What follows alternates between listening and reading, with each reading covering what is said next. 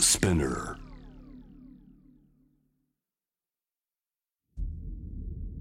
リスナーの心霊回帰体験を再現ドラマ化するラジオ番組「あなたの令和体験」はあるラジオ局で放送が予定されていた。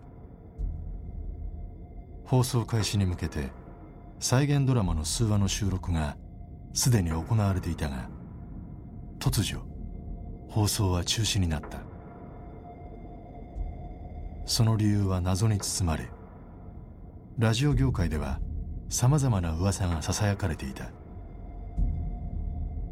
しかし今回我々はこの番組の企画会議の模様を録音したデータを独自に入手した。これからお聞きいただくのはこの番組の企画会議の録音データとすでに収録されていた再現ドラマと編集したものである。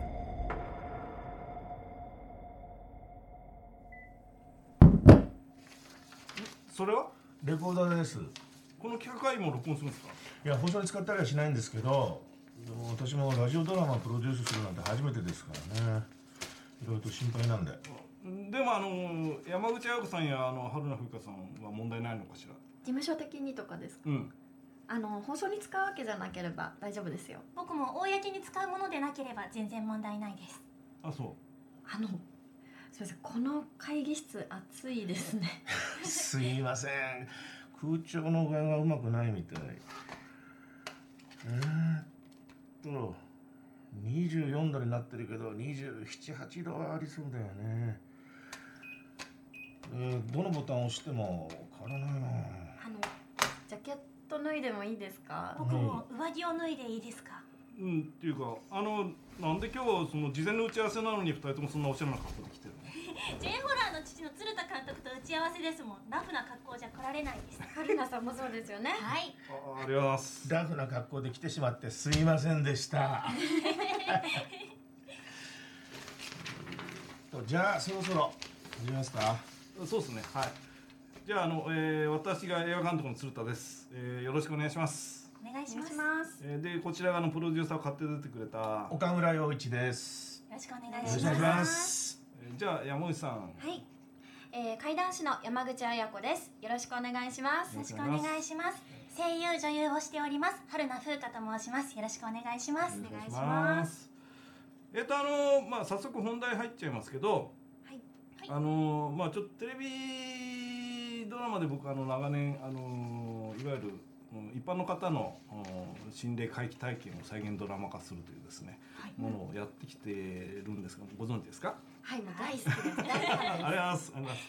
で、あのーまああーそんな中でですね、えーちょっとラジオの方でドラマをやってみないかみたいな話がありまして、でそれであのまあ僕でもラジオに関してはあの本当岡村さんのこのやってらっしゃるラジオ番組にゲストで呼ばれて行って出てるぐらいの経験しかないから、ラジオ歴30年の岡村さんに、えーちょっと手伝ってくれないかというふうにお願いをしたら、まああそのプロデューサーを買ってくれましてね。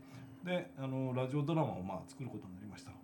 であのまあそのリスナーのその回帰体験を再現ドラマ化するというものなので、えータイトルをですね「あなたの令和体験」というですね。令和の字が心霊の霊に話すですね。えあので令和と。令和に引っ掛けてるというね。引っ掛けてよく考えますねいろいろ。考えてきたっとあのすいません、あのね。ええまあそんなことでリスナーのそのまあ心理回帰体験を音声だけの再現ドラマで作っていくと。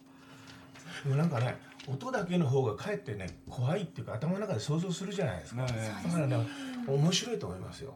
そうですね。ね。映像あると映像がもう全部あこういうものかと思っちゃうけどね。あー確かにそうかもしれないですねそれで、えっと事前にあのお二人にですね、えーリスナーから送られてきた心霊回帰体験のあのおそのメールというか、はい。そのお送りしたんですけどあの読んでいただけましたでしょうか？読みました。うん。はい。送ったメールどうですか？もうあのどれもすごく怖かったです。僕は夜中に読んじゃったんで眠れなくなっちゃいました。本当に、はい。あありがとうございます。で早速なんですけどはい。あの山口さんねあの、どれ一番怖かった？えっと私はですね、やっぱりこれですかね。あそれ？ああちょっと読んでみてくれる？いやその前にその人はどんな人の体験談なの？はい、えー、滝川美優さん仮名ですね。え現在21歳で3年前の体験みたいです。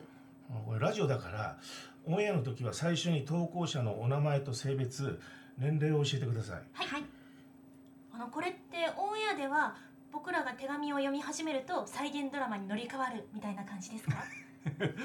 えー、よくわかってらっしゃる。はい。この番組みたいな某テレビのような某番組のはい、ような。えー、そういうことでございます。はい。じゃあ、はい。読みますね。はい。はい。これは3年前私が漫画家を目指すために上京した頃の話です。私は漫画家になるのが子供の頃からの夢でした。ある漫画家のアシスタントのチャンスを得た私は、高校卒業を機に親の反対を押し切って単身東京に出てくることにしたのです。その日、私は仕事場に近い格安の物件を不動産屋に案内してもらっていました。どうぞ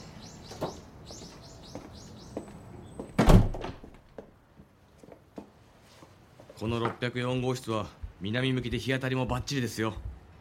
その部屋はいわゆるワンルームマンションで玄関を入ると小さなバスルームとキッチンがありその向こうに居住スペースがありました。どうです？明るいでしょ？本当だ。すごくいい部屋ですね。掘り出し物です。駅から歩いて5分。今は通ってきた商店街も近くですしね。ここに決めちゃいますかそうですね。確かにかなりいいかも。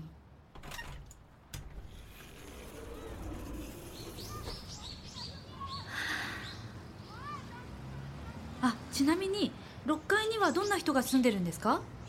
え？あほらやっぱりお隣さんとか気になるじゃないですか。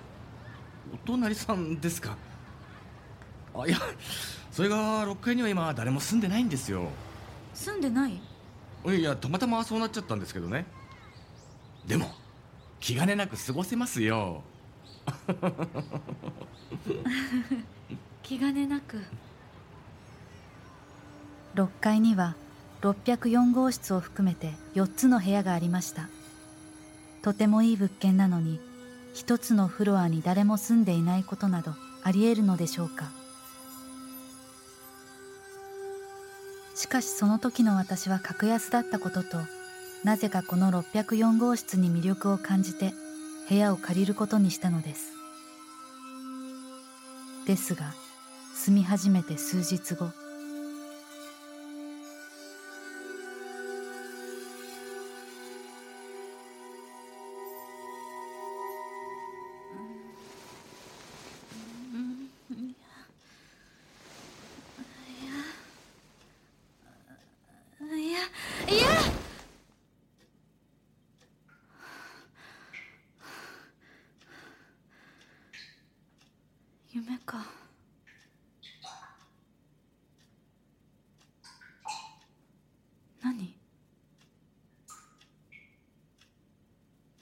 ムシャワーヘッドから水滴が垂れていました。シャワーの線はしっかり閉めたつもりでした。でもきっと私の閉め方が悪かったのです。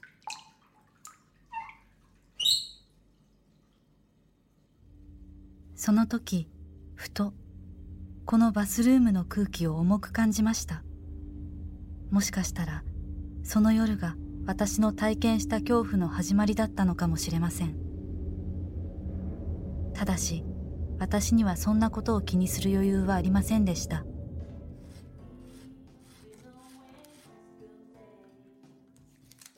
私が雇ってもらった先生はアナログな方法で漫画を描いていました。私はスクリーントーンというシールをカッターで切って貼る仕事を任されました。滝川さんはい。あなたの仕事をチェックさせてもらったわ。はい。どうでしょうか？このスクリーントーンの貼り方が雑よ。やり直し。わかりました。憧れだった仕事は予想以上に厳しいものだったのです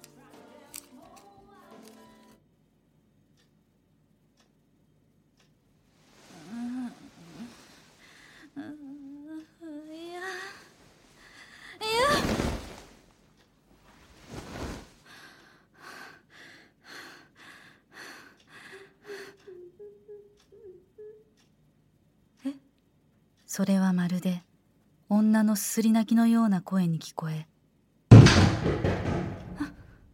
それは突然バスルームから響きました。えなんで？棚の上に置いていたボディーソープやシャンプーが床に落ちていました。でも変な声が聞こえたり物が勝手に落ちていても私はあまり気にしませんでした。なぜなら。はいやり直し。スクリーントーン。言ったのと全然違うじゃない。あ基礎中の基礎よ。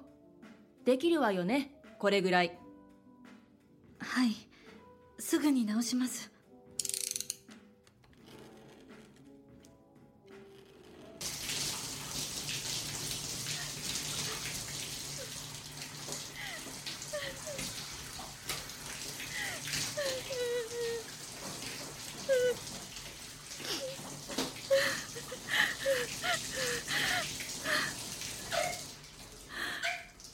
もう1ヶ月も経つのに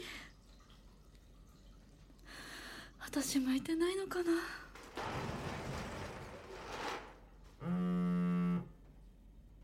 こんな時間に誰だろう？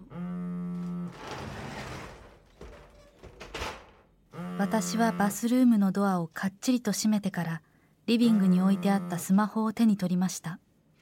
スマホの画面には知らない電話番号が表示されていました。間違い電話？私は戸惑いながらも電話に出ました。もしもし？もしもし？私？私？私よ私。私って。もうシオンだってば。え？あシオン？びっくりさせないでよ。電話の相手は幼なじみの内藤紫音でした。新しいスマホに変えたの。番号登録してね。はいはい。それにしても嬉しい。電話くれるなんて。何よどうしたの？ううん。何でもない。久しぶりにシオンの声が聞けて嬉しかっただけだよ本当？何か辛いことでもあったんじゃない？愚痴りたいならいくらでも聞くわよ。そんなことないわよ。家で同然で東京に出てきたのに愚痴ることなんてないもん。それより何の用？ああうん。実はちょっと心配なことがあってさ。え？何？ちょっと話しにくいんだけどさ。みゆがどんなところに住んでるんだろうってネットで検索してみたんだそしたら変なブログ見つけちゃって。変なブログって？あのさみゆのマンションってニューハイツって名前だよね。うんそうだけど。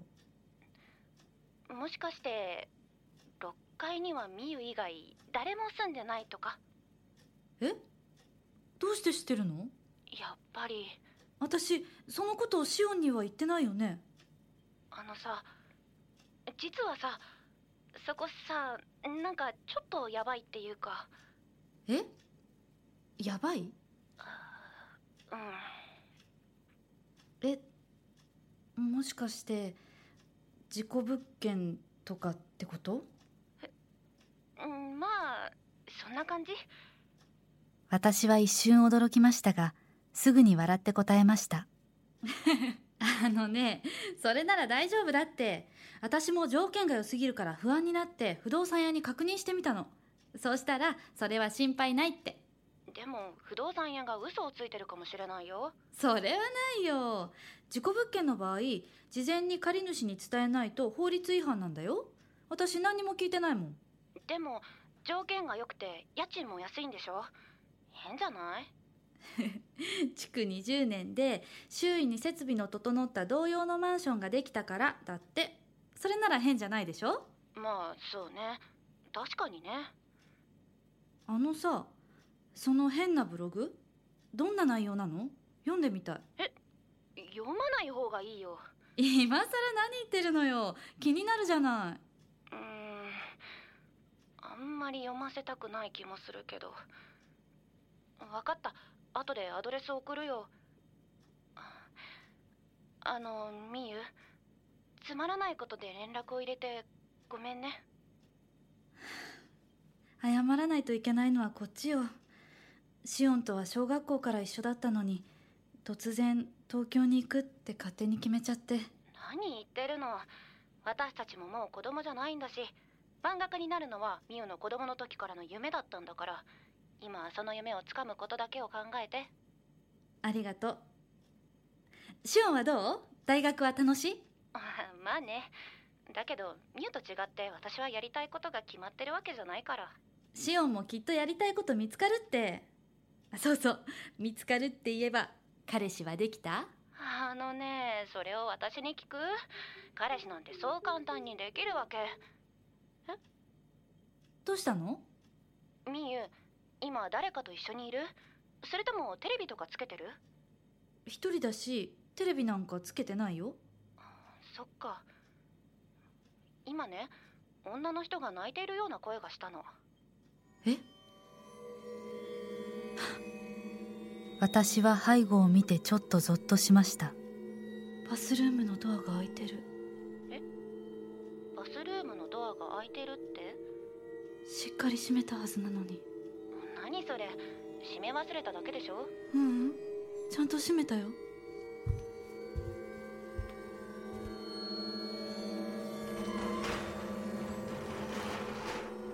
薄暗い闇の中に洗面台と風呂桶だけが見えていました。ねえみゆ？どうした？みゆ？あごめんごめん。多分古いマンションだからドアの立て付けが悪くて勝手に開いちゃったのよみゆ大丈夫？うん。ちょっと疲れてるのかも。私もそうかも。多分さっきの声もドアが開いた時の音がそう聞こえただけかも。ごめんね変なこと言って。ううん。あブログのアドレス送っておいてね。あうん。読まないと帰って気になるからお願いね。うん。まあ分かった。しばらくすると私のパソコンのメールにシオンからブログのアドレスが送られてきました。このブログを読んだらなんか心配になっちゃったんだ。でも気にしすぎだね。